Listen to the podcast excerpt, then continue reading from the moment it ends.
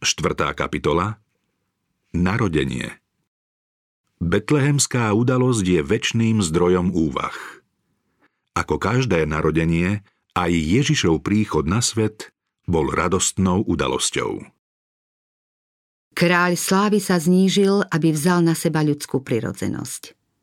Na zemi žil v drsných a odstrašujúcich podmienkach. Jeho sláva bola zastretá, aby majestátny zovňajšok príliš nepútal pozornosť. Netúžil po ľudskom obdive.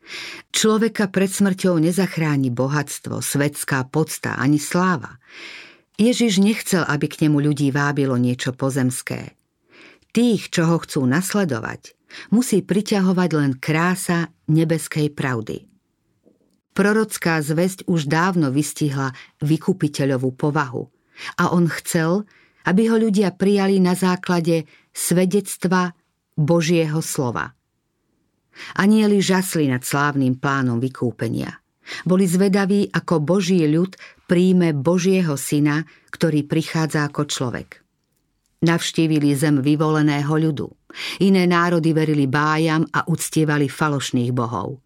Anieli prišli do krajiny, v ktorej sa zjavovala Božia sláva a žiarilo prorocké svetlo.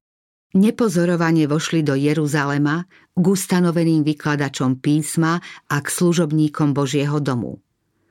O blízkosti Kristovho príchodu sa dozvedel aj kňaz Zachariáš, keď slúžil pri oltári.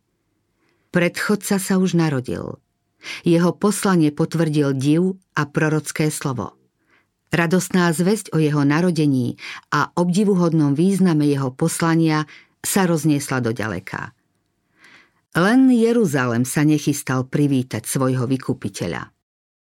Nebeskí poslovia s údivom pozorovali ľahostajnosť ľudu, ktorý mal podľa Božej vôle priniesť svetu svetlo Božej pravdy. Židovský národ sa mal stať svetkom toho, že Kristus sa narodí ako potomok Abraháma a z rodu Dávida. Nepostrehol však, že jeho príchod je tak blízko – Ranné a večerné chrámové obete dennodenne sprítomňovali Božieho baránka, no ani tu sa nekonala nejaká príprava na stretnutie s ním. Kňazi a učitelia národa ani netušili, že čoskoro sa odohrá najvýznamnejšia udalosť vekov. Opakovali svoje bezduché modlitby a veľkolepo pred ľuďmi predvádzali bohoslúžobný ceremoniál, no v hombe za bohatstvom a podstami neboli na príchod Mesiáša pripravení. Podobná ľahostajnosť ochromila celý Izrael. Radosť, ktorá naplňala celé nebesia, sa nijako nedotkla sebeckých srdc plných prízemných záujmov. Len niekoľko jedincov túžilo uzrieť neviditeľného. A práve im bolo určené nebeské posolstvo. Svetlo nad Betlehemom Anieli sprevádzali Jozefa a Máriu na ich ceste z nazareckého domova do mesta Dávidovho. Víno z cisárskeho Ríma o sčítanie ľudu tejto rozsiahlej ríše sa týkal aj obyvateľov galilejských pahorkov. Ako bol v dávnoveku na trón Svetovej ríše povolaný Kýros, aby oslobodil zajatý Boží ľud, tak aj cisár Augustus sa stal nástrojom splnenia Božieho zámeru aby Ježišova matka prišla do Betlehema. Pochádzala z Dávidovho rodu a Dávidov syn sa musí narodiť v Dávidovom meste. Z Betlehema mal podľa prorockej reči výjsť ten, ktorý bude vládcom v Izraeli. Jeho pôvod je v praveku, v časoch väčnosti. No v meste svojich kráľovských predkov Jozef a Mária zostávajú nepoznaní a neúctení.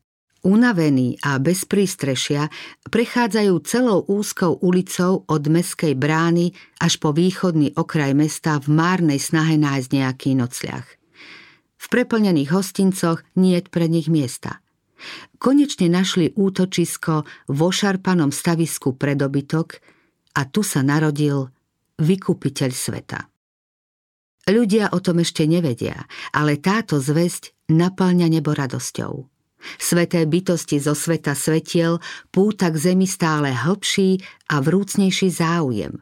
Jeho prítomnosť zjasnila celý svet. Betlehemské kopce navštívil nespočítateľný zástup anielov.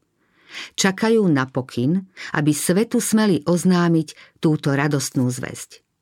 Keby boli izraelskí predstavitelia verne plnili svoje poslanie, mohli aj oni radostne zvestovať Ježišovo narodenie.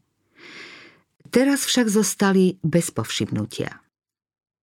Boh hovorí, vylejem vody na smednú pôdu a bystriny na suchú zem. Statočným zasvitne svetlo vo tme. Tých, čo hľadajú svetlo a radostne ho prijímajú, osvietia jasné lúče z Božieho trónu. Na poliach, kam mladý Dávid vodieval svoje stádo, pastieri mávali dosiaľ v noci stráž. V tichých hodinách sa rozprávali o zasľúbenom spasiteľovi a modlievali sa za príchod kráľa na Dávidov trón. Zastal pri nich aniel pánov a ožiarila ich sláva pánova. Zmocnil sa ich veľký strach, ale aniel im povedal Nebojte sa, Zvestujem vám veľkú novinu, ktorá bude na radosť všetkým ľuďom, lebo v Dávidovom meste sa dnes narodil Spasiteľ, Kristus Pán. Pri týchto slovách vidina slávy naplnila myseľ počúvajúcich pastierov. Izraelovi prišiel vysloboditeľ. S jeho príchodom sa spája moc, povznesenie a víťazstvo – Aniel ich však musí pripraviť, aby svojho spasiteľa spoznali v chudobe a ponížení. Preto im hovorí, toto vám bude znamením. Nájdete dieťatko zavinuté do plienok a uložené v jasliach. Nebeský posol stíšil ich obavy. Povedal im, ako nájdu Ježiša. Chápal ich ľudskú slabosť a preto im doprial chvíľu, aby sa ich pohľad mohol prispôsobiť nebeskej žiare. Radosť a sláva sa už nedali tajiť. Celú pláň osvietilo jasné svetlo Božích zástupov. Zem stíchla a nebo načúvalo chválospevu. Sláva na výsostiach Bohu a na zemi pokoj ľuďom dobrej vôle. Kiež by aj dnešné ľudstvo mohlo počuť tento spev. Zväzť onej chvíle bude znieť do konca vekov a vo všetkých končinách zeme. Keď vyjde slnko spravodlivosti, s uzdravením pod svojimi krídlami, ozvena tejto piesne zaznie z úst veľkého zástupu ako hlas mnohých vôd. Haleluja! Ujal sa kráľovstva pán, náš Boh vševládny. Po odchode anielov svetlo zhaslo a na betlehemské kopce znova doľahla nočná tma. Pastierom však zostal v pamäti ten najjasnejší obraz, aký ľudské oči zahliadli. Len čo sa anieli vrátili do neba, pastieri sa rozhodli. Poďme teda do Betlehema a pozrime sa, čo sa tam stalo, čo nám oznámil pán. Poponáhľali sa a našli Máriu, Jozefa, a dieťatko uložené v jasliach. Veľmi nadšene potom oznamovali všetko, čo videli a počuli.